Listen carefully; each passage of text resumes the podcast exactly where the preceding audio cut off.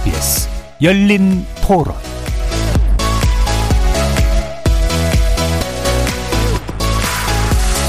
안녕하십니까. KBS 열린 토론 정준희입니다.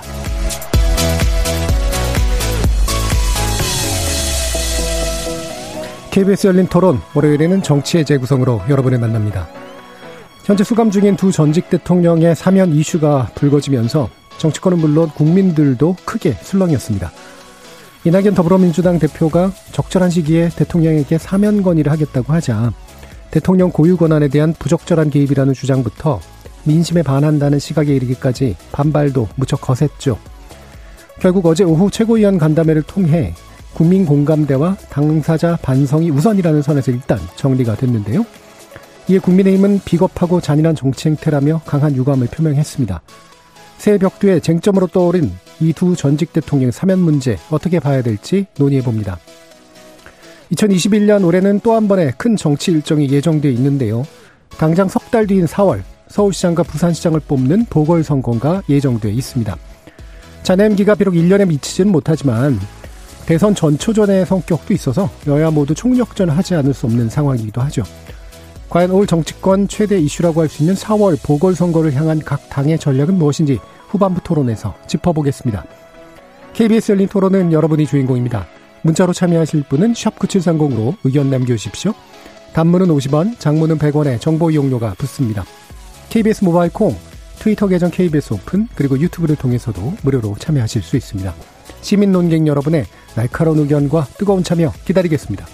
KBS 열린 토론 지금부터 출발합니다.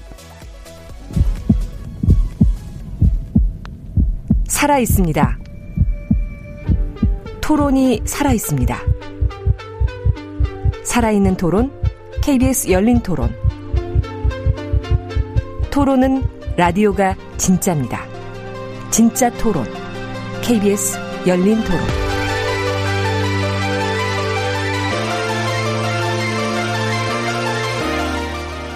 정치를 보는 새로운 시선, 정치의 재구성에서 시작합니다. 함께 해 주실 네 분의 논객 소개해 드리겠습니다. 먼저 더불어민주당 장경태 의원 나오셨습니다. 네, 안녕하세요. 장경태입니다. 자, 국민의힘 순천갑 조직위원장이시죠. 천하람 변호사 함께 하셨습니다. 네, 안녕하십니까. 천하람입니다. 국민의당 국민미래연구원장 배재대 정현정 교수 나오셨습니다. 네, 안녕하세요. 그리고 정의당 정호진 수석 대변인 나오셨습니다. 네, 반갑습니다. 정의당 정호진입니다. 자, 고정 출연자이신 이준석 최고위원 그리고 김준우 변호사 두 분 모두 이제 코로나19 확진자 밀접 접촉 관계로 음성이 나오긴 했지만 자가 격리로 참석하지 못하셨으니 아, 두 분께서 그 자리를 훌륭히 대신해 주시리라고 믿습니다. 자, 새해 첫날, 어, 뭐 아닌 밤중에 크게 술렁이는 그런 일들이 있었죠. 어, 인터뷰 형식으로 이제, 어, 보도가 됐고, 그러다 보니까 이제 다양한 이제 반응들이 이제 확 휩쓸고 지나가고 있는 상태입니다. 어, 어떻게 질문을 드려야 될지 맞을지 모르겠는데 사면을 어떻게 보시는가도 있을 수 있겠고요. 저는 이 사면이라고 하는 이야기가 나오고 있는 현재 국면을 어떻게 보시는지에 대한 사실 의견을 좀 듣고 싶어요. 이 부분은 제가 정영태 의원은 가장 뒤에 듣겠습니다. 먼저 정현정 어, 원장님부터. 글쎄요, 이제 뭐 사면이라고 하는 것이 뭐 대통령 임기 중에 실제로 어, 뭐 정치 통합이라든지 네. 또는 갈등의 어떤 특히 이제 위기 시에 갈등을 좀 봉합하는 뭐 이런 차원의 수단으로서 대통령께서 결단하시는 네. 것이죠. 그리고 말씀하신 것처럼 사면권은 대통령만이 갖고 있는 고유한 권한이고요. 그 대통령께서 숙고를 하셨어야 되는 거죠. 네. 숙고의 결과물로 어, 국민에게 메시지도 전달하면서 감동이 있으면서 어떤 정치적인 갈등 국면도 봉합을 하는 그런 어떤 국정 관리자로서의 그 수단 으로 활용할 수는 있는 건 맞습니다. 네. 근데 이번은 좀 이런 순서가 아니라 음. 오히려 여당의 당 대표가 아니면 말고식으로 그냥 제기하는 차원으로 끝나버리는 이런 부분들을 보면서 많은 사람들이 이게 정치적 목적이 있는 것이 아니냐. 네. 오히려 대통령을 오해하게 만드는 어, 대통령의 어떤 좋은 취지라든지 음. 이런 것들을 오해하게 만들 수 있는 그런 어, 행태가 사실은 여당 대표로부터 나왔다라고 하는 거죠. 예. 그래서 어, 정치적인 어떤 목적을 자꾸 생각하게 만드는 사면은 바람직하지 않다. 예. 네, 대통령께서 숙고하셔서 정말 필요한 순간에 국민을 위해서 국가를 위해서 쓰셔야 하는 음. 그런 권한이다라고 하는 점은 좀 상기할 필요가 있다라는 네. 생각이고요. 또 하나는 국민적 동의가 좀 전제돼야 될 것 같아요. 그러니까 대통령께서 결단을 하셔도 국민이 동의하지 않으면 할 수 없는 것이잖아요. 예. 그렇다면 국민적 동의라고 하는 절차와 사전적인 어떤 의견 수렴 이런 것들이 없어서 갑자기 나타난 문제잖아요. 음. 그래서 그런 측면에서 좀 문제가 있고 국민적 동의는커녕 정치적 합의도 안 되고 있잖아요. 지금. 예. 당내에서도 민주당 당내에서도 지금 분분하다는 것은 이 문제에 대한 어떤 일정한 합의가 형성되고 있지 않다라고 하는 걸 방증하는 것인데 그런 차원에서 왜 이낙원 대표는 이것을 제기했는지 예. 대통령께도 도움 안 되고 또 정치적으로 국민적 동의도 없는 그런 어떤 뜬금포 음. 어가 아니었나 이런 예. 생각이 들어요. 예, 뜬금포 굉장히 전문적인 용어를 사용해 주셨습니다. 자, 정원진 대변인 어떠신가요? 그 지난달 말에 사면이 있었습니다. 네, 추미애 그렇죠. 장관이 네. 사면을 직접 발표했고요. 민생사범 중심의 사면 발표였습니다. 정치인들은 단 한 명도 사면 대상에서 포함이 안 됐고요. 대통령의 사면권이 사실은 논란이 됐던 거는 아마 노무현 대통령 때 관련된 정치인들 사면 때문에 그런 걸로 알고 예. 있습니다. 그리고 또 한 가지 좀 재밌는 거는 신년벽도부터 어, 집권여당 대표께서 갑자기 사면을 들고 나와서 정말 이게 집권여당 대표가 말한 게 맞는지 많은 네. 분들이 귀를 의식했는데요. 2005년에 이낙연 대표가 17대 국회의원 당시에 사면권과 관련된 사면법 개정안을 발의하신 적이 있어요. 음. 그때 내용이 어떤 부분이 있냐면 형이 확정, 그러니까 형 확정 판결 이후에 어, 1년이 지나지 않았거나 형기를 3분의 1 이상 채, 채우지 않은 경우는 사면 대상에서 제외한다. 예. 라는 부분을 직접 대표 발의했고 또 재미있는 거는 주호영 원내대표도 거기에 아, 동의를 법안에 네. 찬성을 또 하셨던 음. 그런 부분들이 있더라고요. 그래서 과연 그 이 신년 벽두에 특히 이 촛불을 통해서 탄생한 문재인 정부의 탄생의 배경에 있어서는 박근혜 대통령의 탄핵, 이명박 대통령의 가진 이 범죄 이런 부분들이 다 깔려 있는데 그 명분도 없고 지금 특히 형식적인 어, 형식조차도 갖추지 있지 않습니다. 사실은 네. 이명박 대통령이 형 확정된 게 두 달하고 한 며칠 지나지 않았습니다. 그리고 다들 아시다시피 박근혜 대통령 전 대통령 같은 경우는 14일 날 형이 네. 확정되는 부분인데 이렇게 서둘러서 갑자기 국민적 공감도 없고 명분도 없고 형식조차 갖추지 못한 사면론을 제기하는 것 자체가 왜 그랬는지 음. 그것 자체가 너무 궁금할 따름입니다. 예. 자, 마찬가지로 어, 상당히 의아함으로 가득한 그런 평이었잖아요. 천하람 위원장은 어떠신가요? 예, 저도 말씀하신 것들에 굉장히 동의 많이 하고요. 어, 저는 이낙연 그 대표께서 존재감이나 좀 이미지에 어떻게 보면 변화를 네. 바란다라는 음. 그런 좀 조바심이 이끌어낸 결과가 아닌가 싶어요. 사실 이낙연 대표께서 이번에 민주당 대표가 되기 전까지는 조금 무리하지 않는 여유 있는 좀 중도적인 이미지가 사실 강하게 있으셨거든요. 그런데 어, 이번에 공수처법 개정안, 뭐 예를 들면 야당의 비토권 삭제라든지, 뭐또 어, 추미애 윤석열 갈등 국면, 또 여러 가지 이제 그 정부 여당의 입법 독주 이런 부분을 겪으면서 중도층에 어필하던 부분이 사실 많이 희석이 됐습니다. 네. 그런 상황에서 또 우리 이낙연 대표께서 어떻게 보면 호남의 호남 대망론의 주자시기 때문에 기존의 DJ 대통령께서 이제 김대중 대통령께서 하셨던 음. 부분에서 영감을 얻어서 조금 더 기존에 자신이 갔던 본인이 색깔을 가지고 있었던 중도층에 대한 어떤 그런 어필 이거를 강화하려고 승부수를 좀 던진 것 같고요. 네. 근데 다만 말씀하신 것처럼 당시에 김대중 대통령은 당선인의 신분이어서 사면을 본인이 결정할 수 있는 곧 결정할 수 있는 지위에 있었고 근데 이낙연 대표님 같은 경우는 아직은 그런 결정권을 본인이 행사할 수 있는 지위가 아니란 말입니다.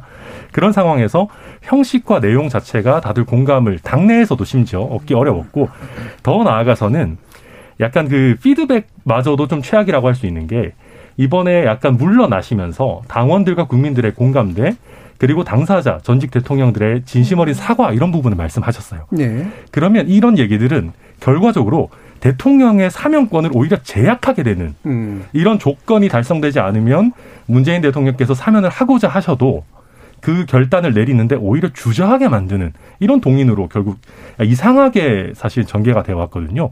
그래서 이런 부분에서 보면 어, 저는 과연 이제 그 조심성 많으신 이낙연 대표께서 청와대와 과연 공감 없이 이런 걸 예. 했겠느냐라는 의구심도 있는데 공감을 설령 했다 하더라도 청와대와 이낙연 대표가 생각하신 것과는 굉장히 다른 쪽으로 좀 안 좋은 쪽으로 흘러간 그런 어, 제안 아니었나 이렇게 예. 판단이 됩니다. 알겠습니다. 자, 장경태 의원. 네, 매우 고무적이네요. 이 정의당부터 국민의힘까지 또 저를 포함한 여기 계신 네 분이 모두가 다 일치하고 있다는 게 확실한 것 같고요. 예, 사면 초과가 아, 네. 아니라 이제 사면 파기네요. 야당과 여당 모두 예. 어, 하는 것, 뭐 이명박 박근혜 전 대통령에 대한 사면은 모두 반대하는 것으로 제가 또 고무적인로 느끼는데요.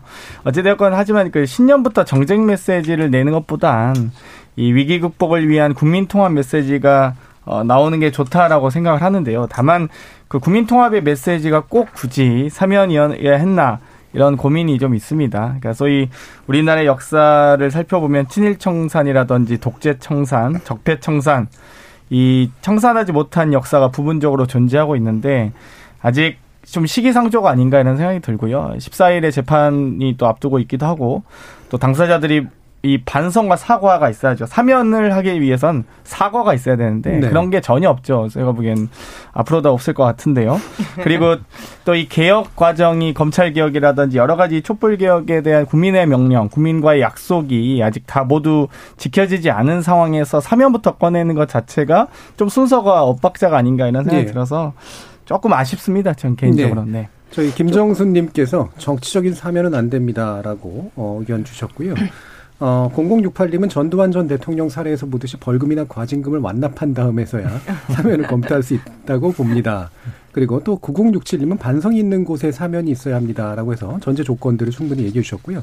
8305님은 약간 다른 의견을 주셨는데 당을 떠나서 이낙연 대표가 적절한 시기가 되면이라고 밝혔기 때문에 문제가 된다고 보지는 않습니다. 시기를 확정한 게 아니고 적절한 시기니까 말이죠라는 그런 의견도 주셨고요. 또 약간 비슷한 궤에서 1981님은 여당 대표가 전직 대통령 사면 언급한 건 충분히 이해합니다. 다만 좀 더 신중했어야 한다고 봅니다. 그리고 이 문제를 선거에 이용한다는 정치 공세는 무리라고 봅니다라고 하는 그런 의견도 주셨습니다. 자, 그럼 지금 말씀 주신 것 가운데 몇 가지 그 논점들이 좀 나온 것 같아요. 어, 일단 이런 사면이 국민통합이라고 밝혀진 그런 대의에 충분히 복무하는가? 라고 하는 그런 측면이 있고요.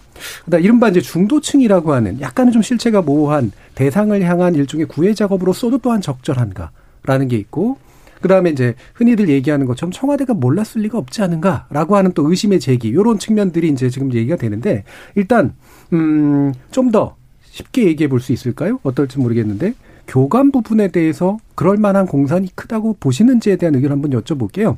이 부분은 정현준 교수님이 아까 좀 약간 얘기해 주신 게 있어서요.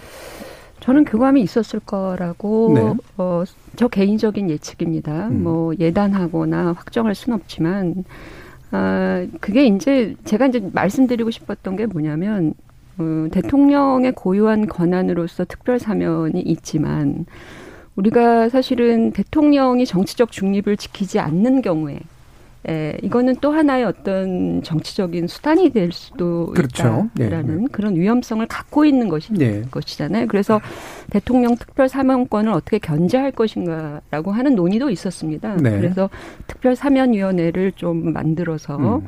국민이 원하는 사면으로 가는 뭐 이런 방향들도 제시가 된 바가 있기 때문에 그래서 대통령께서 지금 이제 정치 일정의 보궐선거, 특히 이제 내년 대선, 뭐 이런 여러 앞으로 정치 일정이 오고 있고 사실은 여당이 뭐 지지율이 하늘로 치솟고 뭐, 어, 괜찮았다면 과연 이런 얘기들이 떠돌았겠느냐 라는 거죠. 아까, 아, 그 변호사님 말씀하신 것처럼 이낙연 대표 뭐 야권의 대표적인 대선 주자인데 최근에 지지율 흔들리고 네.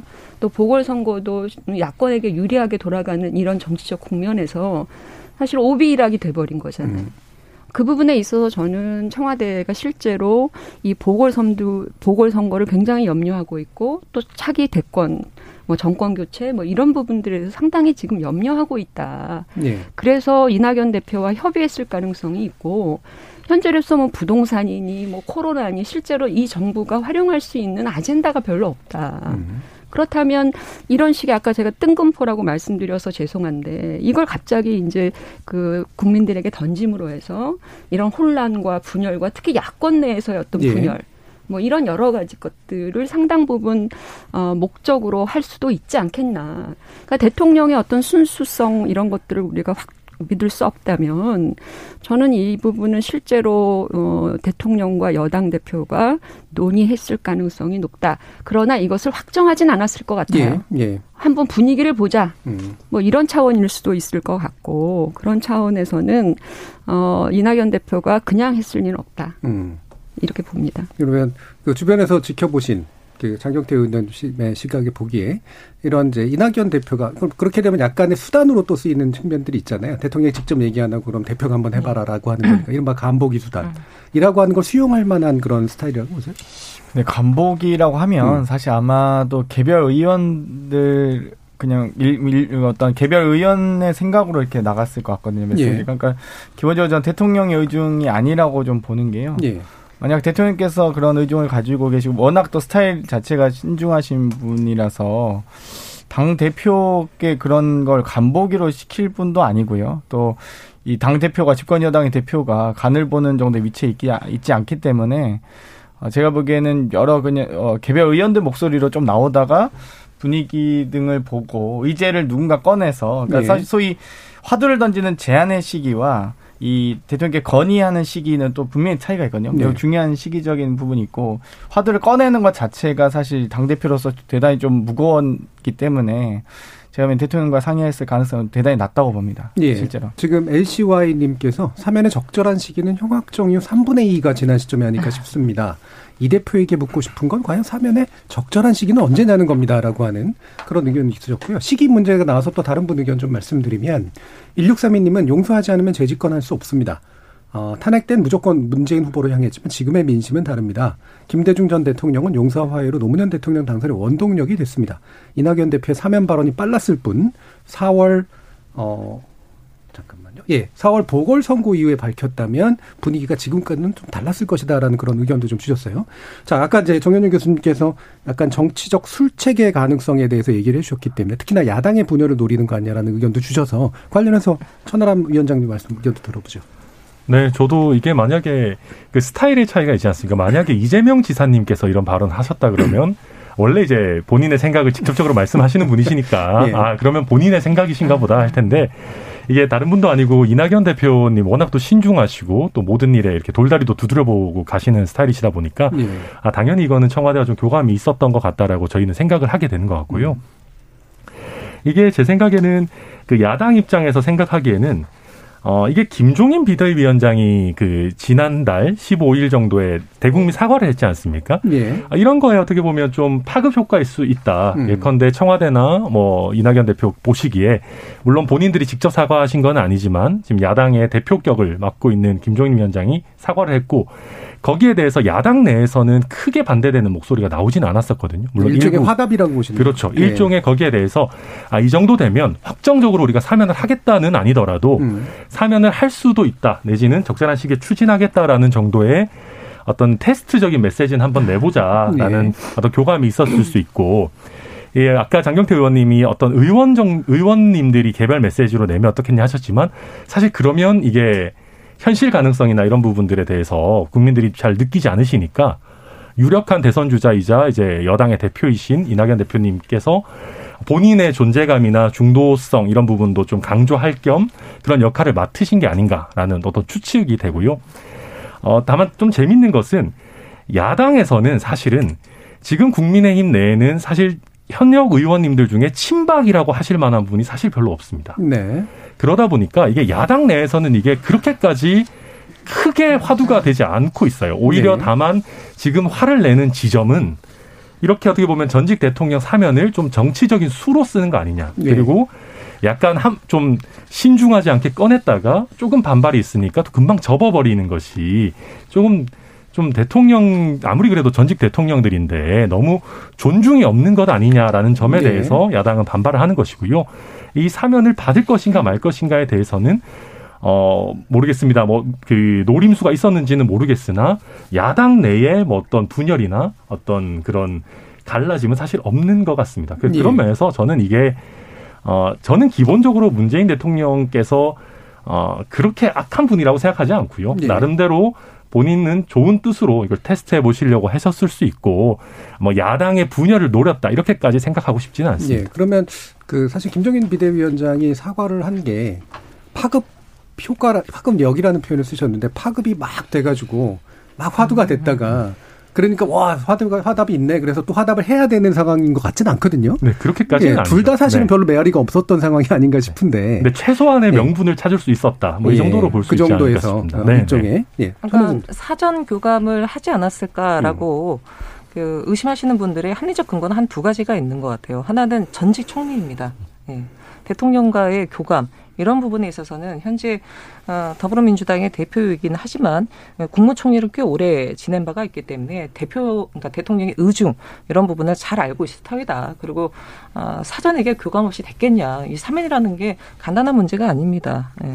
아까도 말씀드렸듯이 한 분은 얼마 전에 형이 확정됐고 한 분은 아직까지 형이 확정되지 않았기 네. 때문에 네. 설마 의견 교감이 있었겠지라는 게 있고 두 번째는 방금 말씀하셨던 부분과 좀 연관되는데 15일 날 김종인 비대위원장이 두 전직 대통령의 이 범죄와 관련돼서 사과를 했고 그리고 30일 날 그 이낙연 대표님과 김종인 비대위원장이 비공식 회동을 가지셨어요. 응.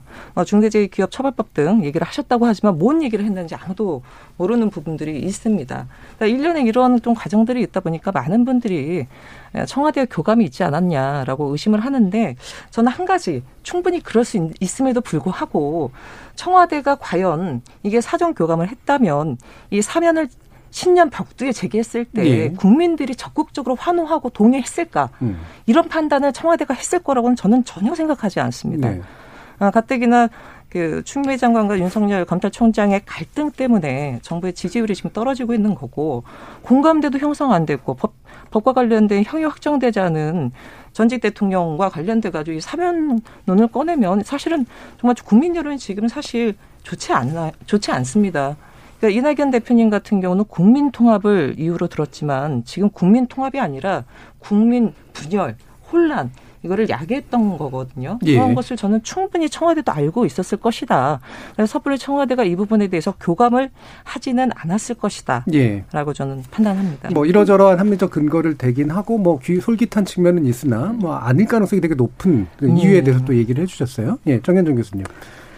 그 교감 안, 하, 안 했길 바라는데요. 자꾸 이제 그 합리적 의심이 들게 되는 부분은 말씀하신 대로 이낙연 대표의 지금 행동인 것 같아요. 어, 청와대 사면 건의하겠다 계속 고집을 하시거든요. 어, 그러니까 이것은 어떤 확신에 찬 뭔가가 있지 않으면 어, 계속 건의하겠다. 라는 얘기를 세게 얘기하는 것 자체에 대해서 예. 우리가 좀 염두에 둬야 될 필요가 있다라는 생각이 들고요. 어, 아까 제가 야권 분열이라는 표현을 썼는데 이 야권 정의도 요즘에 잘해야 되겠더라고요. 정의당 네, 빼고 잘해야죠. 예, 네. 잘해야 되는데 정의당은 이미 예, 근데 지금 다르죠. 이제 야권 분열이라고 하니까 네. 국힘과 예를 들어서 이 여당과 청와대가 뭔가 이렇게 예, 주고받는 exchange를 하는 그런 모습으로 말씀하시는데 제가 말씀드린 야권 분열이라고 하는 것은 어, 이제 우리가 남아있는 정치 일정 중에 가장 중요한 정치 일정은 대선이잖아요. 네. 지금 현재 대선에서 야권의 그야말로 그 지지율을 높이고 있는 후보가 누구냐. 뭐 아직까지 출마 선언을 한 거는 아닙니다만 네. 인물로 봤을 때 그러니까 윤석열 검찰총장이 야권에서는 어쨌든 가장 높은 지지를 받고 있어요. 물론 그분이 여당으로 갈 수도 있겠지만 예. 아, 그런 차원에서 놓고 보면 근데 윤석열이라는 이름, 인물이 뭐를 상징하느냐? 아, 박근혜 대통령에 대한 여러 가지 수사를 주도했던 인물이잖아요. 네. 그러면 어 그런 분이 실제로 이제 만약에 사면이 된다라고 했을 때 야권은 당장 이제 일종의 딜레마에 빠지게 되는 거죠. 어, 만약에 그 윤석열 총장이 그 대권과 관련해서 뭔가 활동을 하게 된다 네. 하면 박근혜 대통령 전직 대통령을 수사해서 사실은 감옥 가게 되고 처벌을 받게 되도록 한 어떤 주도적인 역할을 한 사람이 뭐 야권에서의 어떤 어, 대선 후보로 물망에 오른다.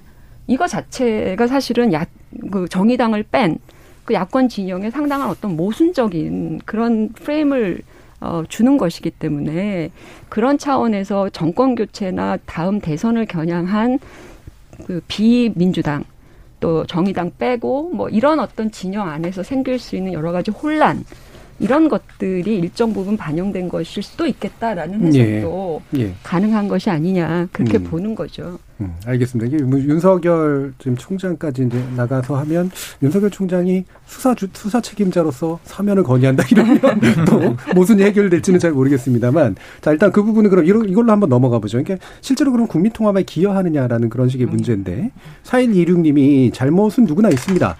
어, 두 전직 대통령 나이도 있게 사면해야 한다고 봅니다. 죄는 미워도 사람은 미워하면 안 됩니다. 동서 화합 차원에서라도 사면이 맞지 않을까요?라고 좀 긍정적인 의견 주셨고요.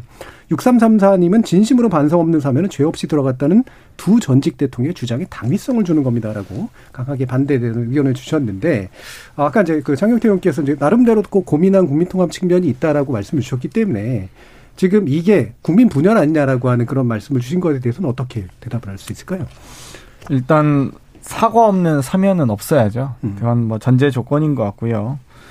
그리고 김정인 대표께서 이명박 대통령, 박근혜 대통령, 전 대통령에 대한 사과를 하셨는데 사과하는 과정이 매우 좀 논란이 많았습니다. 당내에서도 국민의힘 내부에서도 반발이 심했고 또 사과하는 그 당시의 현역 의원들의 참석이나 조영 원내대표님께서는 아예 멀찌감치 떨어져서 아예 사과한 태도는 아니셨어요. 그리고 소위 할 자격이 그러면 비대위원장이 그러니까 당원들이 선출한 당대 공식적인 당 대표가 아닌 비대위 임시 대표가 비대위 뭐 임시 위원장이 소위 수업하러 온 선생님이 유리창을 깬 학생의 잘못을 사과하는 대신해서 사과하는 격이거든요. 그렇기 때문에 좀 할 자격에 대한 논란도 있었는데요. 어찌되었건 이, 이 소위 사면에 대한 것은 고도의 대통령이 행사할 수 있는 이 통칭이기 때문에 사실 정치권에서 대단히 조심스러워야 된다 봅니다. 사실 주장하는 것 또한 대단히 조심스러워야 되고요. 국민들께서도 여러 가지 어, 박근혜 대통령에 대한 지지자, 이명박 대통령에 대한 지지자가 있으리라고 봅니다만 그럼에도 불구하고 지지 여부와 관계없이 해야 되는 건 법 앞의 평등과 또 죄값을 치르는 것이거든요. 방금 구, 그 국민 통합을 위한 메시지 중에 하나로 사면을 요청했던 김대중 대통령이신데요. 김대중 대통령께서는 이제 당선인 신분으로 전직 그 소위 해당 이 전두환 도태우 대통령에 대한 이 소위 응징을 했던 어 김영삼 정부의 부담을 덜어주고자 그리고 후대에 가서 당선인 신분으로서 제안한 거죠 공식적으로. 어차피 대통령이 돼서 사면하느니 본인이 어, 묶은 매듭을 본인이 풀고 나가시라라는 정치적인 정말 통합의 메시지였고요. IMF를 겪기도 했습니다. 그런 과정과 달리 어, 정말 살해 협박이나 위협을 받았던 김대중 대통령이 스스로 그들에 대한 사면을 요구한 것과 예. 달리 지금은 약간 형 확정도 안 됐고요. 그렇다 해서 죄값을 치르지도 않았고 죄값을 치르기는커녕 반성도 안 하고 있고 뭐 그러니까 그런 재반 여건이 안 돼 있는 것 같아서 저는 조금 너무 아쉽습니다 사실. 예, 지금 그 아까 이제 그 김대중 전 대통령 말씀 주셨는데 두 번 걸쳐서 얘기가 됐더라고요. 하나는 이제 대선 전 3개월 전에 주장의 형태로 나왔었고 실제로 이제 나중에 당선인 신분으로 공식 건의하는 방식으로 이제 단계를 밟아 나간 이제 그런 측면이 있는데 당사자성이라고 하는 측면과 그 당시 IMF라고 하는 국난이라고 하는 것들이 여러 가지로 좀 나름대로의 의미를 가졌는데 지금 확실히 좀 아닌 것 같다라는 그런 말씀이잖아요. 이 국민 통합 관련 어떠세요? 네, 네 저도 장경태 의원님 말씀에 굉장히 동의하는데요. 네. 사실 김대중 대통령 같은 경우에는 본인이 사실 가장 큰 피해자셨죠. 네. 그러니까 이제 그때 당시에 이제 1980년 당시에 신군부에 의해서 5.18 관련해 가지고 뭐 내라는 뭐 조작 사건에 따라서 사형까지 음. 아예 음. 선고받고 사형수로 한 몇 개월 심지어 복역까지 하셨었거든요. 근데 그런 분이 어떻게 보면 아 이제는 용서와 화해를 위해서 넘어가자라고 하니까 제가 그 당시 시대를 살진 않았지만 찾아보니까 당시에도 국민 여론은 사면에 반대하는 여론이 좀 더 높았더라고요. 네, 네, 네. 근데 그럼에도 불구하고 이런 아 가장 큰 피해 피해를 입은 40년 이상 어떻게 보면 군부 독재 피해를 입은 분이 직접 본인이 동서화합과 이런 것들이 위해서 매듭을 풀겠다라고 하니까 국민들도 거기서 나름의 감동을 받고 예. 어 납득을 하고 이제 할 수 있었던 것인데 지금은 그런 어떻게 보면 국민들께 감동을 줄 만한 사실 스토리가 있는 것이 아니고 어찌 보면 지금은 약간 정치적인 수혜 하나에 불과하다고 음. 봐야 되겠죠. 아까 추미애 윤석열 갈등 때문에 오히려 지금은 타이밍이 아니다라고 하셨는데 오히려 그렇기 때문에 이런 조금 더 통합적인 스탠스를 하시고 싶으실 수도 있어요. 네. 예컨대 아, 대통령께서 전격적으로 이제 그 윤석열 총장에 대한 어떤 집행정지 인용되고 사과를 하셨을 때 이제는 이런 어떤 법무부 장관과 검찰총장의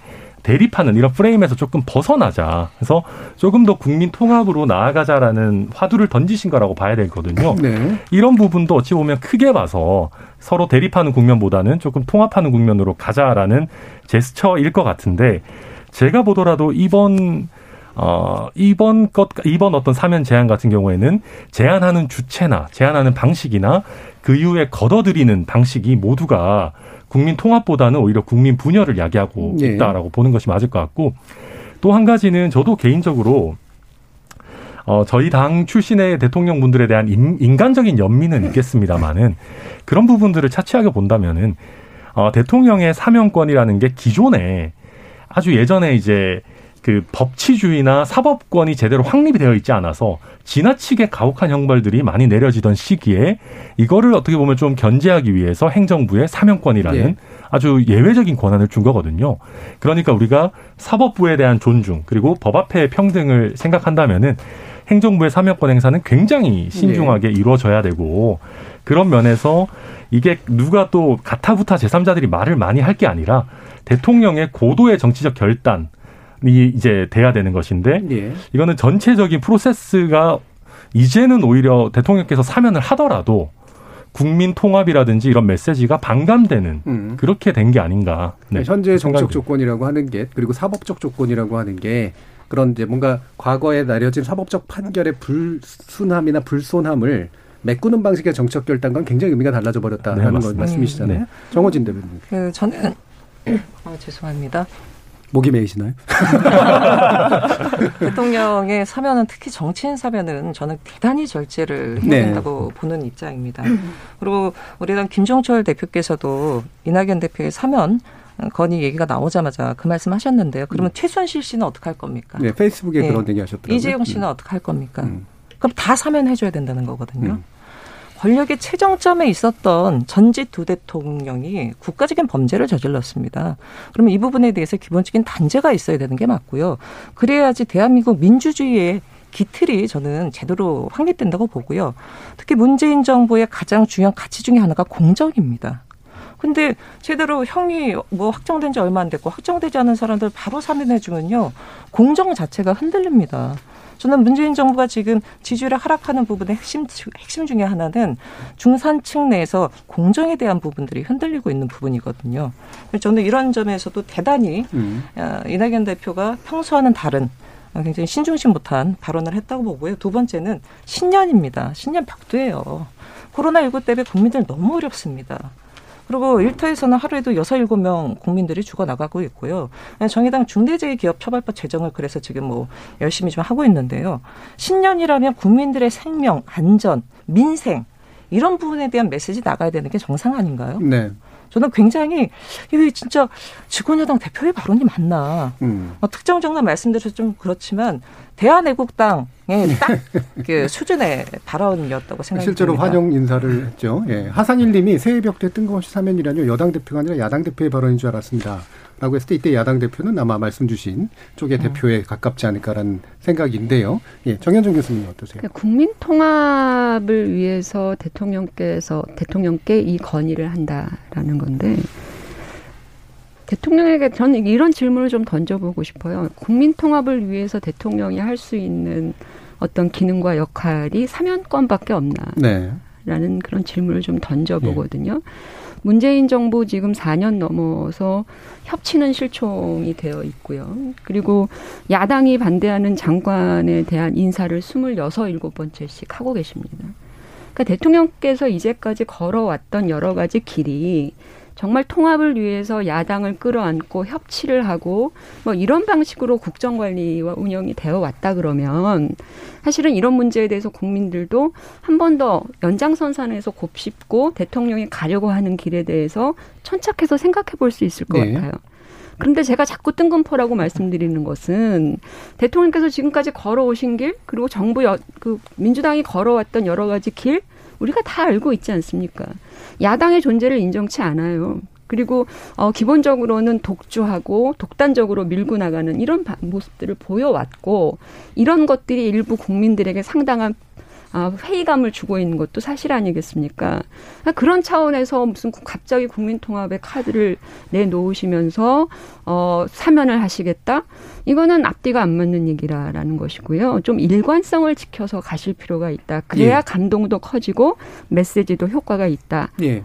그런 생각이 예. 들어요. 예. 통합을 할 수 있는 방법은 이거 말고 훨씬 많다라는 말씀이신데, 자 그러면 장경태 의원께 마지막으로 좀 여쭙고 싶은 게 어, 지금 이제 당 안에 수습하는 게 사실은 지금 더 문제인 것 같거든요. 예. 그러니까 일단 지지층에게 있어서도 상당한 어, 혼란이 나오고 있고 이게 또 대표의 발언이기 때문에 아무리 최고위원회에서 뭐 약간의 이제 마감을 하는 식으로 하긴 했지만 또 지금 이제 신념이다라고 이제 강조하는 분위기로 가가지고 이 당이 이제 선거 앞두고 사실은 굉장히 좀 힘들지 않을까라는 생각이 드는데 어떠세요? 뭐 조심스러운 발언일지 어떨지는 모르겠습니다만. 뭐 일단 어제 최고위를 통해서 어, 어떤 사과와 반성이 전제된 사면에 대한 논의를 할 수 있다 정도 얘기가 된 것 같고요. 뭐 제안과 건의 이전에 논의부터 결국 사과와 반성이 전제되어야 된다는 거고요.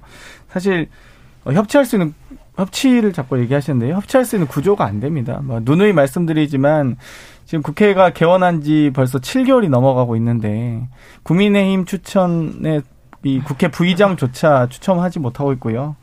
만약 부의장이라도 추천했다면 아마 국회 의사 일정에 상당 부분 국민의힘이 영향력을 발휘했을 수 있고 또 18개 상임위원장 중에 11대 7 그것도 사실 알짜 상임위원장 정모위 국토위 교육위 등을 제, 예결위까지 제안했음에도 불구하고 그거 다 안 받았거든요. 결국 본인들이 막고 싶은 법이 있었으면 상임위원장을 받아갔으면 막았을 수 있었을 텐데 그런 것들이 그, 있어서 퍼지니까 예, 그래서 뒤늦게라도 있는 거 아니에요? 얘기하면 구조가 되느냐 이런 고민이 네. 있습니다. 그러니까 소위 지금 야당이 가지고 있는 딜레마가 그런 거죠. 무능과 무기력, 무책임 이 부분에 대한 고민이 있을 건데요.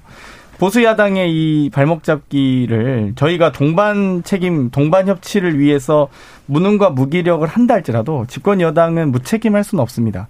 그렇기 때문에 절대 이거를 뭐 발목 잡게 간과해서는 안 된다 이렇게 말씀드리고 싶네요. 그게 약간 지금 이제 빗나간 얘기 같거든요. 네. 네. 무슨 얘기인지는 아시겠어요. 네, 네. 뭐 이렇게 발언이 오니까 거기에 대한 약간의 대응 차원에서 말씀하셨는데 일단 당내 진화가 이제, 이제 상당히 급선무인 것 같은데 어떻게 하실 거냐라는 의 결론으로 네. 일단락 됐다고 봐야 됩니다. 근데 저는 음. 상당히 좀 유감입니다.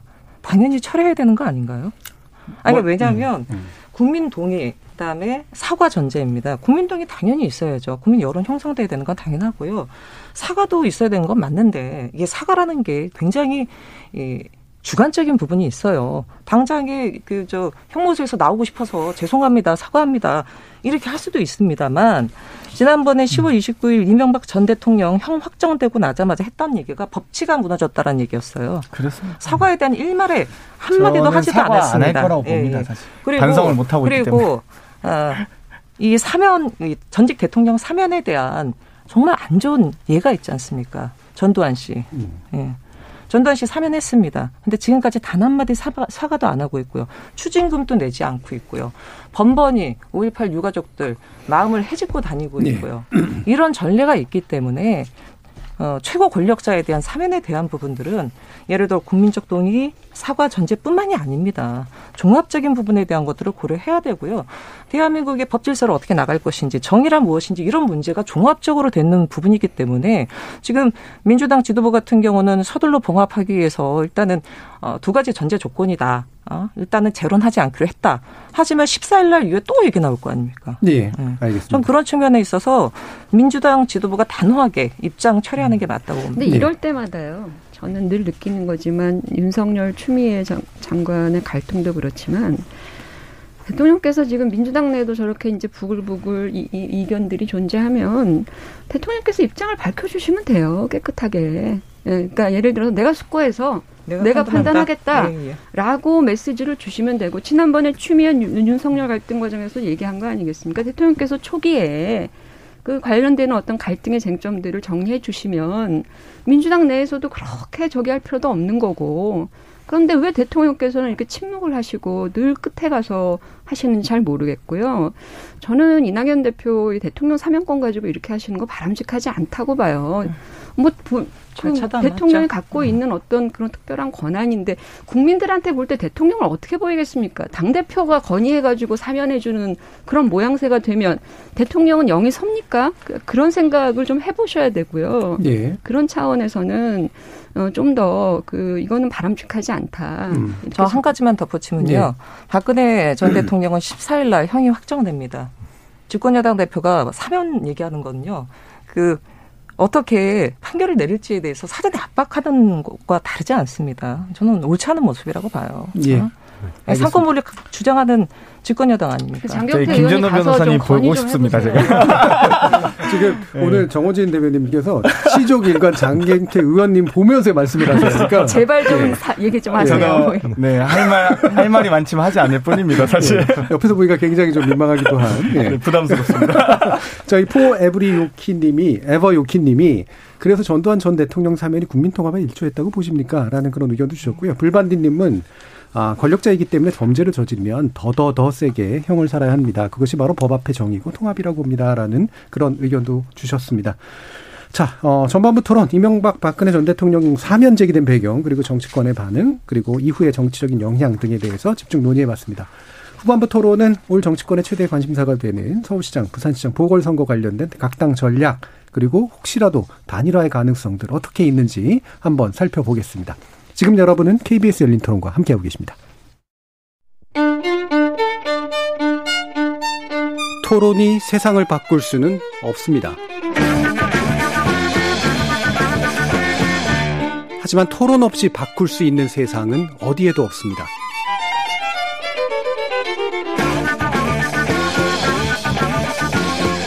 세상의 선한 변화를 갈망하는 당신.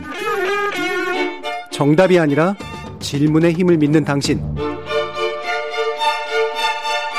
우리 KBS 열린 토론에서 만납시다.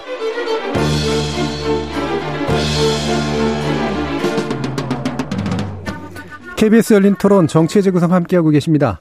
정호진 정의당 수석대변인, 국민의당 국민미래연구원장 정현정 배재대 교수, 국민의힘 순천갑 조직위원장 천하람 변호사, 그리고 더불어민주당 장경태 의원 이렇게 네 분과 함께하고 있습니다. 자, 일단 그 보궐선거 관련된 논의를 좀 들어볼 텐데요. 어, 뭐 관련된 사실 할 얘기들이 몇 가지가 굉장히 좀 중요한 것들이 있는데 이를테면 이제 안철수 대표의 무서운 상승세 로 적어도 여론조사로 나타나는 거에 있어서는 이게 또 국민의힘에는 어떻게 비칠까부터 해가지고 굉장히 어 여러 가지 관심들이 있는데 뭐까지까지 포함해서 자 국민의힘에서는 지금의 이제 조건 어떤 식으로 준비해 나오고 계세요? 어, 네. 일단 그, 뭐, 그 국민의힘에서도 안철수 대표 그리고 금태섭 전 의원과의 네. 어떻게 보면 단일화에 대해서 뭐 문호를 사실 열고 있습니다. 아, 물론 국민의힘 입장에서 가장 좋은 것은 안철수 대표나 금태섭 의원이 아예 국민의힘에 입당을 하셔서 처음부터 경선을 치르는 것을 당연히 최고의 옵션이라고 생각을 하지만 그렇게 안 될 때를 대비해서 일단은 어느 정도의 물리적 시간을 어, 지금 두려고 하고 있고요. 어, 공천관리위원회에서 경선 규칙과 경선 일정에 관해서 그런 면에서 굉장히 고심을 하고 있는 상황입니다. 예.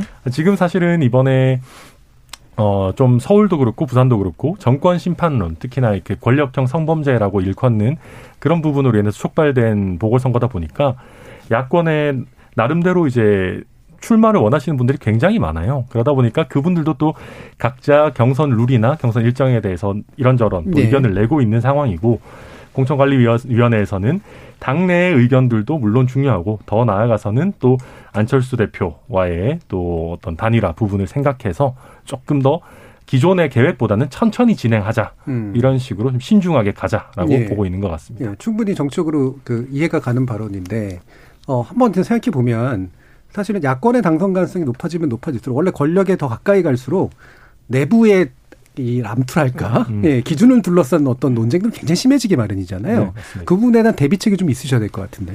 어 그런데 일단 이번에는 음. 야권 내부에서 어, 굉장히 그 위기감이 사실 네, 있습니다. 네. 그러니까 이번에는 어떻게 보면 경선 룰이나 확정하는 과정 굉장히 어렵겠습니다만은 음. 이번에 부산시장은 물론이겠습니다. 특히 서울시장을 예. 특히 여권에 내주게 되면 어, 굉장히 큰 위기가 온다라는 점에 대해서 예. 어 구성원들이 모두 공감대를 갖고 있습니다. 음. 그래서 물론 그 권력에 대한 암투나 뭐룰 음. 세팅에 있어서의 음. 우위를 잡기 위한 뭐 소위 말하는 사파 싸움 이런 네, 것들은 네. 굉장히 치열하겠습니다만은 음.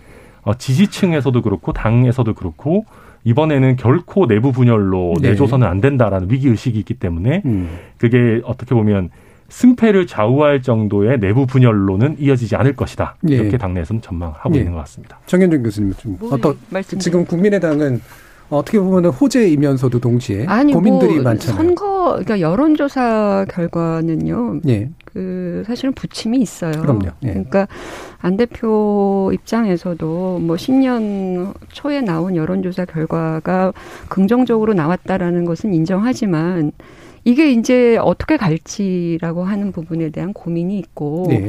여권보다는 그 정의당을 뺀 야권의 입장에서 훨씬 더 악재가 많은 것도 사실이에요. 네. 그리고 지금 말씀하신 것처럼 구조적으로 굉장히 어려운 선거죠. 그러니까 뭐 조직 선거로 한다 그러면 어 야권이 상당히 어찌 보면 지금 제가 말씀드리는 야권이 조직력이 상당히 떨어져 있는 것도 사실이고요.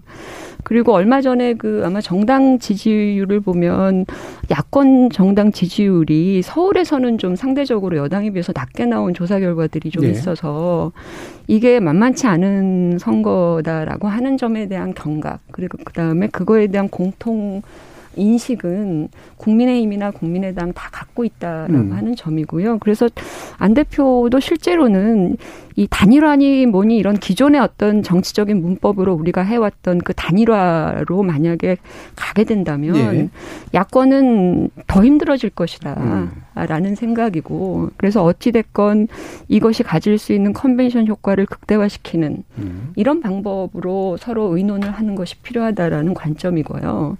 다만 이제 지금 안철수 대표 입장에서는 어, 국민의힘 내부에 지금 나서시는 분들이 꽤 많아요. 그리고 네. 앞으로 또 출마 선언을 하실 분들도 있다고 하는 그런 얘기들이 나오기 때문에 근데 이제 이 이것이 어떤 어떤 형태로든 국민의힘 내부에서는 나름대로 어, 조금 정리가 되고 또 대표 선수가 좀 확보가 되는 이런 어떤 모습들이 좀 그려져야 되는 것이 아니냐라는 생각이고요. 근데 안철수 대표는 어 지금 그래서 약간 이제 공약 특히 이제 이 서울시를 어떻게 바꿔내겠다. 물론 1년 정도밖에 되지 않는 시간이지만 네. 또 장기적으로 어떻게 될지 모르는 것이기 때문에 이 서울시의 그년 그 9년 동안의 박원순 시장의 여러 가지 시정 운영의 결산을 좀 해보고 어떻게 서울이 미래로 가는 게 좋은지에 대해서 그, 부, 그 부분을 지금 굉장히 총 집중하고 계세요. 네. 그래서 이걸 하나씩 하나씩 알려내는 작업 그리고 계획을 발표하는 작업에 좀 시간을 좀 갖고 계시고 그 중에 이제 국민의힘 내부에서는 사실은 내부 어떤 그 후보들에 대한 또 나오실 분들은 나오시고 비전도 말씀하시고 뭐 이런 과정들이 좀 그래서 우리는 어찌 됐건 컨벤션으로 가자. 음. 아, 좀 야권이 뭔가 사람들이 나와서 이런 대안으로 다투는 그런 모습들을 그나마 국민들한테 어필해야 이 어려운 선거를 지나갈 수 있다라고 생각을 하고 있는 것이고요. 예. 그래서 그런 구도를 만들기 위해서 어, 안철수 대표는 최선을 다하겠다 이런 음. 다짐을 지금 하고 있는 상황입니다. 예. 그러니까 뭐 이른바 이제 단일화라든가 이런 구태 문법 말고 그 혁신이 먼저다. 사실 이제 이런 말씀들 좀 많이 하셨는데, 근데 이제 구체적으로 이제 고민을 해보면 이게 뭐 자꾸 조직으로 환원하고 싶지는 않습니다만, 어떤 형식으로 이제 그런 혁신과 컨벤션을 만들어낼 수 있을까? 이제 그런 궁금증들이 생긴단 말이에요. 적어도 당대당 통합이라든가 뭐 개별 입당이라든가 이런 방식은 배제를 하시는 겁니까? 아니면 그것까지 다 포함해서 더 중요한 뭔가가 있다고 생각을 하시는 겁니까? 그러니까 뭐 그것을 어떤 형태는 안 된다, 어떤 형태는 된다 이런 네. 식의 얘기는 저희 내부에서는 지금 논의된 바가 음. 없고요. 네. 그게 이제 기본적인 출발점입니다. 근데 다만 이제 안철수 대표가 과거에 말씀하셨지만 어떤 선거이든지 사실 플러스 알파를 얻는 게 중요하잖아요. 음. 그러니까 뭐 민주당이든 국민의힘이든 고정 지지층이 존재하는 거는 맞는 거고요. 근데 늘 언제나 그들의 지지층만으로는 이게 선거가 승리를 하기가 어렵다는 네. 우리의 구도가 있는 거거든요. 그렇다면 이제 외연 확장의 전략과 전술이라고 하는 부분이 고민인 거예요. 네. 네. 근데 이게 합당과 입당이라고 하는 게 뭐 방법이 될 수도 있겠지만 네. 그것은 누가 봐도 그 외연 확장 전략은 아니잖아요. 네. 그냥 아 자신의 어떤 고, 고정적인 지지층을 지키는 어떤 전략적 차원이라고 음. 보여지고 그래서 안철수 대표는 외연 확장을 할 수 있는 가장 베스트 초이스가 뭐냐? 예. 이것에 대한 고민이 더 크다고 보여지고요. 음. 음. 어, 그런 차원에서 입당과 합당 이런 것은 어찌 보면 좀 우선순위가 떨어지지 않나. 그건 제 개인적인 생각입니다. 음. 네, 그러니까 문을 닫는 한 가지 형식은 될 수 있지만 문을 여는 데 있어서는 우선순위가 없는 그런 그렇죠. 형태라는 네. 말씀이시죠. 자, 천호진, 아, 천호진, 죄송합니다. 네. 정호진 대표님. 정의당이 사실은 가장 먼저 그 뭐 보궐선거에 대한 입장들을 원래 밝힌 예, 예. 상태인데 지금은 예, 예. 사실은 이제 어떤 눈에는 잘 안 띈단 말이에요. 예. 뭐 워낙 정의당이 지금 중대재해기업처벌법에 예, 그렇죠. 올인하고 있어서 그런 것도 있지만 사실은 저희 내부적으로는 이미 선거기획단을 구성해서 음. 착실하게 지금 선거 준비를 하고 있고요. 예. 저희는 설 연휴 전에 후보 선출을 좀 완료하자 예. 이렇게 좀 방침을 갖고 있습니다. 그러면 아마 아, 지금 원내 정당 중에서는 정의당이 맨 먼저 서울시장, 음. 부산시장 보궐선거 후보자를 선출해서 국민 여러분들께 선을 어, 되지 않을까 음, 음. 이렇게 좀 생각하고 있고요. 저는 이번 선거를 크게 세 가지 성격으로 규정했습니다. 젠더 위기, 예. 주거 위기, 그리고 기후 위기. 그래서 서울과 부산 동일하게 이 세 가지 위기를 이번 선거의 성격으로 규정하고 음. 무엇보다도 저희 입장에서는 정책과 비전 중심으로 좀 이번 선거를 좀 치려고 합니다. 예. 뭐 지금 뭐 각 당에서 거론되시는 분들이 뭐 되게 다 유력한 정치인 분들이시기 때문에 어 일단은 뭐 그분들께서 나름 뭐 알찬 비전과 정책 공약을 제시하겠지만 어, 그런 부분에 있어서 정의당이 어, 다른 정당에 비해서는 더 좀 강점을 갖고 있지 않을까 이렇게 예. 좀 스스로 자평하고 있고요. 좀 내실 있게 지금 준비하고 있다 이렇게 예. 봐주시면 될 것 같습니다. 이렇다면 지금 이제 그 김종철 당 대표가 서울시장 후보에 다시 한번 나설 수도 있다라는 얘기도 사실은 나오고요. 예, 예. 그다음에 사실 당대표 선거할 때 그런 말을 저희 열린 토론 나와서도 이제 한 적이 있었는데 어 이를테면 과거 시기에 이제 뭐 진보 진영 단일화라든가 뭐 민주 진영 단일화라든가 이런 방식은 고려하지 네. 않는다. 네. 어, 제일 좋은 건 민주당이 후보 안 내는 거고 시민 단일 후보로서 정의당이 뭔가 우뚝 설 수 있다면 제일 좋겠다 이런 식의 말씀도 네. 하셨어요. 그럼 그런 식의 확장 방식도 고민을 하고 계시나요? 아니 저희 입장에서는 그랬으면 좋겠습니다만 더불어민주당 같은 경우는 당원 개정은 하지 않았습니까? 네. 그래서 후보를 내기로 결정을 했고요. 매우 유감스러운 음. 부분입니다. 뭐 다시 말씀드리면 우리 장경태 위원님 좀 섭섭해하실 것 같아서 예. 제로는 안 하는 걸로 하고요. 예. 어, 일단은 더불어민주당과 단일화 가능성이 있냐라고 질문을 간혹 하시는데요.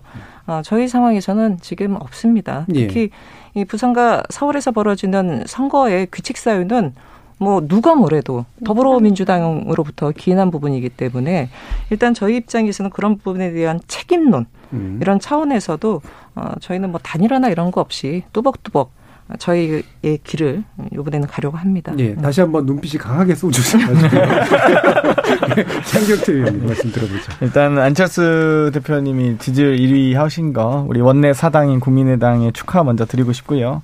진보 야당은 뭐 지금 정의당이나 열린민주당의 김진애 의원님 같은 경우는 차근차근 네. 이 공천 과정을 밟아 나가는 것 같아요. 근데 네. 걱정은 이제 뭐 제가 걱정할 일은 아니지만 보수 야당인데요.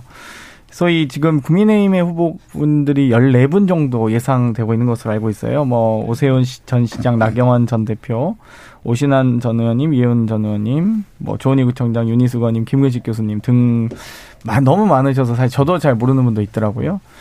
근데 이제 후보가 많다는 건 뭐 장점일 수도 있겠으나 자종 질환이라는 뜻도 있습니다. 그렇기 때문에 아마 고민이 많으실 것 같고요. 지금 어찌되건 지지율 1위 하고 있는 이 국민의당과의 국민의힘과의 설정들 어 만약 안철수 전 대표께서 아 현 대표께서 이 서울시장 출마와 더불어 대선 불출마 선언하셨다면 국민의힘이 조금 더 적극적으로 이 논의 과정에서 논의 과정을 좀 노력하셨을 것 같은데 좀 그런 건 없다. 소위 입당해서 경선하는 게 가능할 것이냐.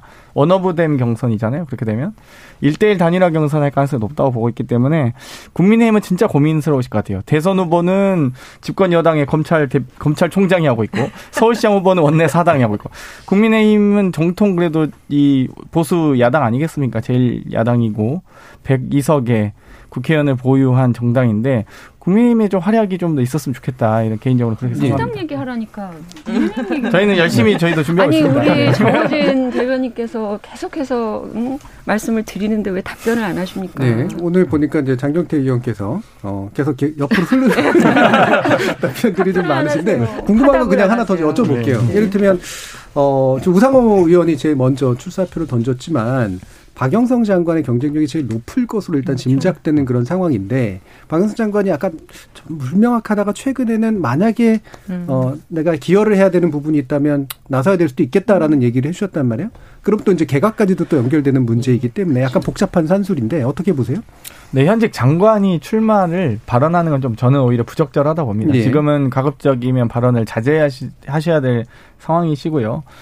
어, 어찌됐건 이, 예를 들면 김상조 정책실장도 사표를 반려하지 않았습니까? 대통령께서 정말 우리나라를 위해서, 대한민국 정부를 위해서 더 일해야 된다고 보면 반려하실 수 있는 거죠. 근데 이제 그렇기 때문에 이 장관 또 국무위원회 거치는 본인의 의사와 달리 어떤 구군을 가지고 이야기를 해야 된다는 생각이 들고요. 이제 장관 사임, 이 사임 이후에 사, 이 오히려 이 출마와 관련된 공식적인 정치적 행보를 하시는 게 맞기 때문에 저는 그 정도 수준이 맞다고 보고 어, 지금 현재 우리 저희 민주당에 저도 이제 뭐 중앙당 선거기획단과 서울시당 선거기획단에서 활동하고 있지만 저희도 차근차근 준비되어 가고 있습니다. 1월 7일 날 저희도 경선 룰 확정을 하고요. 또 현재 지금 저희가 뛰고 있는 후보들이 박영선 장관님이나 우상호 뭐, 뭐 박영선 장관님은 이제 뛰고 있는 후보는 아니지만 뛰고 될수 예. 있는 후보라고 보고요.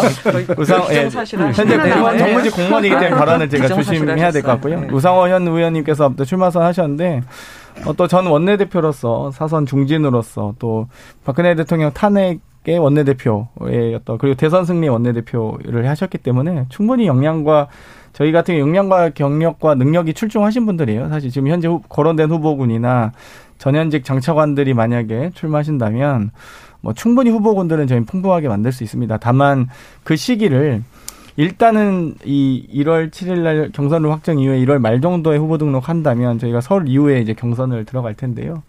그때 어찌든 그 전에 최대한 이 코로나 위기를 극복할 만한 백신 접종과 공급 먼저 해야 된다. 저희는 굳이 지금 뭐 빠르게 이 선거 국면을 고조시키면서 어, 우리 오히려 국민적 혼란만 가중하는 그런 일은 없도록 하고 싶습니다. 그렇기 때문에 예. 먼저 코로나 위기 국법부터 집중하겠다고 말씀드리시네요. 예. 장길태 의원께서 열린 토론 그 이 고정 패널 하신 지가 이제 거의 1년이 좀 있으면 다 돼 가는데 네. 어, 벌써 중진 의원 나고 있습니다. 3대 1로 항상 싸우다 보니. 자, 그러면 아까 이제 또 뭐 보수 야당이 제일 뭐 어려운 왜로 어려운 거 아니냐라는 그런 얘기를 해 주셔서요. 어, 그러면 지금 이제 천하람 그 위원장님이 보시기에 네. 어, 사실 그러니까 명백하게 경쟁력이 있는 그 제1야당의 후보가 이 사람이다라고 하는 식의 뭔가 분위기가 만들어지고 있는 것 같지는 않아요. 네. 약간 여론조사 상에서 그냥 음. 일부가 올라갔다 내려갔다 하고 있는데 음. 그런 것들을 당내에서 사실 키워가는 것도 좀 필요한데 네. 그게 좀 잘 안 보이거든요. 어, 그래서 그 부분을 사실 음. 굉장히 음. 고민하고 있고요. 어, 그렇기 때문에 어떻게 보면 그 확고한 1위 후보가 없기 때문에 더 좀 정책 경선이 될 수 있지 않을까라는 네. 그런 기대감들도 있습니다. 실제로 어, 조은희 서초구청장 같은 경우에도 아예 경선을 정말 토론을 제대로 해서 8강, 뭐 4강, 결승 이런 식으로 좀 체계적으로 해보자. 그리고 뭐 김근식 그 위원장 같은 경우에도 어, 한 번의 여론조사로 그냥 끝내지 말고 어, 우리 그 보면 오디션 프로에서 탈락자 정하듯이 예. 한 두세 번 정도 여론조사를 거쳐서 음. 탈락자를 일부씩 이렇게 하면서 추려나가는 식으로 음. 하다 보면 좋지 않겠느냐라는 얘기를 하고 저는 특히나 요즘 그 정부 여당의 여러 실정에도 불구하고 많은 국민들께서 그러면 국민의힘이 이야기하는 과연 국민의힘이 그리는 대한민국은 뭐냐? 그렇죠. 더 나아가서는 국민의힘이 그리는 서울시는 예. 어떻게 되고 부산시는 어떻게 되냐라는 부분들을 많이 궁금해하시거든요. 어, 반대 이후에 이제 플러스 알파가 정말로 우리의 보수적인 정책적 대안이 나와줘야 되는 시기인데 네. 저는 오히려 이런 식으로 지금 경선에 뛰어든 사람들이 많기 때문에 백가쟁명식으로 여러 가지 아이디어들이 나오고 거기서 좋은 것들을 추리다 보면 결과적으로 굉장히 재미있는 그리고 또 정책적인 경선이 될 수 있을 거라고 보고요. 다만 한 가지 아쉬운 것은 안철수 대표께서 초기에 들어와서 하시면 사실 훨씬 더 재밌을 수 있어요. 그러니까 네. 국민들께서 보시기에도 그렇고 또 안철수 대표님도 그 과정에서 어떻게 보면 더 경선을 통해서 어떻게 보면 정치적인 문법을 좀 더 고도화하실 수 있는 기회도 될 수 있고 한데 음. 아마 그런 처음부터 이제 들어와서 하시는 방안은 실질적으로 별로 고려하고 계시지는 않은 것 같고 예. 처음부터 어렵다면 저의 개인적인 바람으로는 한 4강 정도부터는 들어오셔가지고 국민의힘의 바램대로 4강전을 하셨으면 좋지 않을까 아니, 뭐 네, 보고 있습니다. 야당이 뭔가 국민적 관심을 끌어올리기 위해서 어떻게 이 이 단일화를 가져가는 게 필요한가? 이거는 방법론적으로 저는 아, 국민의힘에게서도 아이디어를 얻어야 한다고 네. 생각합니다. 궁극적으로는 그게 사실은 내가 국민의힘의 소속이다, 내가 국민의당 소속이다라는 그런 아, 경계성 생각을 갖게 되면 사실 이 과정은 상당히 고통스럽고 또 서로에게 마이너스가 되는 과정으로 가거든요. 그런 차원에서는 아, 당이 갖고 있는 경계를 어떻게 허물면서 야권을 지지하는 국민들에게 또는 지지할 것으로 예상되는 국민들에게 어떻게 통합적인 어떤 비전을 제시할 것인가 라고 하는 것도 상당히 중요한 문제이거든요. 네. 요즘 뭐 국민들께서 뭐 무조건 국민의 힘이기 때문에 찍어주고 뭐 정의당이기 때문에 이렇지 않아요. 사실은 특히 서울시장 같은 경우에는 뭔가 정책적인 아이디어 그리고 민생을 풀어낼 수 있는 현실적 마인드 그다음에 실용적 마인드 이런 것들이 국민들에게 상당히 중요한 의미를 갖고 있어요. 그래서 사실은 정당 투표라는 게 어찌 보면 이번에는 어려울 수도 있겠다라는 네. 것이고 그래서 인물과 능력의 문제 이런 것들이 가중되는 것이거든요. 지방선거는 특히나 네. 그렇기 때문에 저는 어쨌든 아, 당이 갖고 있는 어떤 경계를 서로 어떻게 허물 것인가 이것도 핵심이고 예. 그러면서 이것이 야권의 어떤 공동의 어떤 컨벤션으로서 갈 수 있는 어떤 해안을 서로 공유하는 이런 질서가 저는 정말 절실하게 필요하다고 보거든요. 예. 근데 국힘이 이제 어떤 방식으로 아까 말씀한 것처럼 국민의힘이 음. 죄송합니다. 국민의힘이 어떻게 내부적으로 어 지금 이렇게 많은 그 후보들이 함께 갈 건지 아니면 여기서 일차적으로 아까 말한 것처럼 무슨 4강식으로 네, 올라가서 할 건지. 할 네. 그러니까 이런 부분들은 저는 건강하게 진행됐으면 좋겠어요. 그 예. 부분에 대해서는. 예, 네. 그래서 그러면 어, 뭐 시간이 많이 남지는 않았습니다만 어, 이 부분은 좀 짚어주셔야 될 것 같아요. 아까 이제 정의당은 확실하게 이제 3대 원칙을 정하시긴 했는데 이게 또 이제 지역 선거다 보니까 음. 지역의 특성이라는 게 굉장히 중요하지 않습니까? 음. 그러니까 보편적으로 동일한 원칙을 적용할 수도 있지만 서울이기 때문에 서울적인, 부산이기 때문에 부산적인 인물과 정책이라고 하는 것도 굉장히 중요한 부분이란 말이에요. 음. 거기에 대해서 정의당은 나름대로 도 생각하시는 어떤 공통점 말고의 차이점의 어떤 나름의 전략 이런 것들은 좀 있으신가요? 일단은 서울 같은 경우는 어찌됐건 간에 대한민국 수도 아니겠습니까? 네. 어, 그리고 앞서도 이제 말씀드렸던 것 중에 3대 부분 중에 주거 위기를 말씀을 드렸는데요.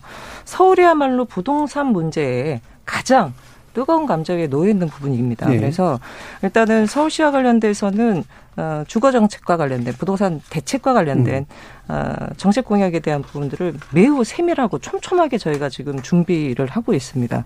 그래서 이제 그런 부분 관련돼서도 별도 지금 세미나 워크숍 등이 진행되고 있는 부분이고요. 부산과 관련된 부분에 있어서는 좀 경제적인 문제를 좀 저희가 좀 고민을 많이 하려고 합니다. 네. 제2의 수도임에도 불구하고 부산 경제 자체가 매우 어려운 부분이 있습니다. 물론 코로나 때문에 뭐 전국에서 경제가 어렵지 않은 지역은 없다지만 부산 같은 경우는 계속적으로 하락하고 인구 유출 같은 경우도 네. 상당히 네. 높은 부분이 있습니다. 그 원인이 사실은 경제적인 문제라든가 이런 음. 부분에서 찾고 있기 때문에 그런 부분에 좀 포인트를 맞춰서 부산 같은 경우는 음. 부산 맞춤형 공약을 저희가 또 음. 별도로 준비하고 있습니다. 서울은 이제 주거 안정화의 문제, 부산은 이제 경제를 예. 경제 도시로서의 어떤 재탄생 예. 이런 식의 측면들의 맞춤형 정책들을 준비한다 이건데요. 여당은 어떻습니까? 뭐 저희는 아무래도 집권 여당 음. 후보로서의 정책 실현 실천력 소위 이제 1년 임기이기 때문에요. 어, 내년 올해 예산안도 이미 다 통과되어 있는 상황이고요. 네. 시의회도 사실 민주당이 다수당인 상황에서 네. 1년의 소위 소수 야당 시장이 할 수 있는 게 거의 없습니다. 음. 그렇기 때문에 현재 이 박원순 시장님이 이제 많이 하셨던 9년간의 시정을 완성하기도 해야 되고요. 또 국토부에서 설 전에 이제 주택 공급 정책을 곧 발표할 텐데 이 관련돼서 중앙부정부와 또 서울시가 함께 공조해서 시민의 삶을 좀 개선할 수 있는 방안들 네. 어, 집권 여당으로서 어찌됐건 추진력과 어떤 정책 실행력을 많이 보여드릴 예정이고요. 음. 이런 것들을 좀 이 정책과 비전으로 시민들께 말씀드리면 좀더 더 많은 관심이 있으시라고 봅니다. 그러니까 집권 여당으로서 이제 서울 특히 서울 같은 경우에는 어, 나름대로 이제 장점이 있는 거잖아요. 그러니까 실행력 가능한 것도 정책들을 줄 수 있다는 건데 그렇죠. 부산 같은 경우 어떠세요? 뭐 지금 공항 얘기도 나오고 이런 거니까. 저희가 이제 국토위 제가 국토위 소속이라서 네. 가덕 신공항이라고 하지는 않았지만 네. 이 동남권 신공항에 대한 연구 용역에 대한 예산도 편성한 상황이고요. 또 저희 어찌됐건 지금 내부에서는 뭐 국토위 내부에서는 뭐 국민의힘의 의원님이든 저희 당이든 어, 다 공, 동일하게 동남권 신공항에 대한 필요성을 다 알고 있습니다. 근데 오히려 국민의힘이 좀 지금 입장을 정리하지 못해서 예. 저희가 이번 임시국회 혹은 2월 국회 정도에는 이, 이, 그 가덕 신공항 특별법 을좀이 본회의 통과시키는 것을 좀 고려하고 있거든요. 근데 네.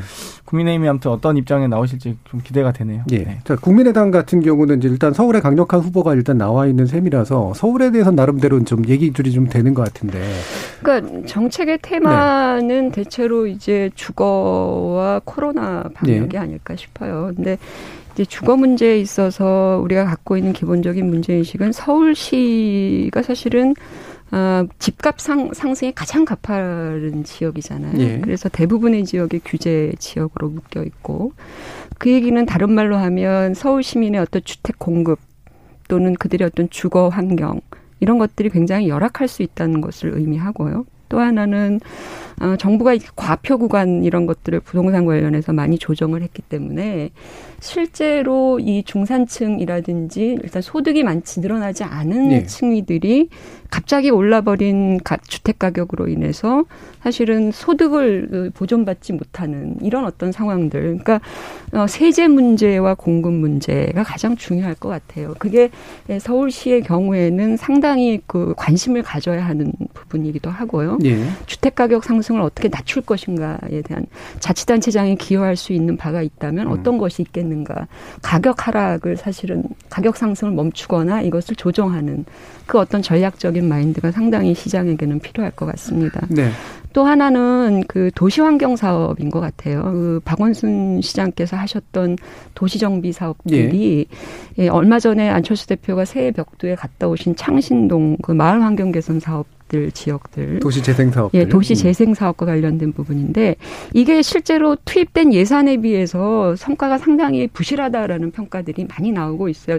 사실 도시 재생 같은 경우에는 주민들이 원하는 방향으로 가는 게 맞는 거. 지금 번창흠 그렇죠? 장관께서 또 추진했던 일이죠. 예.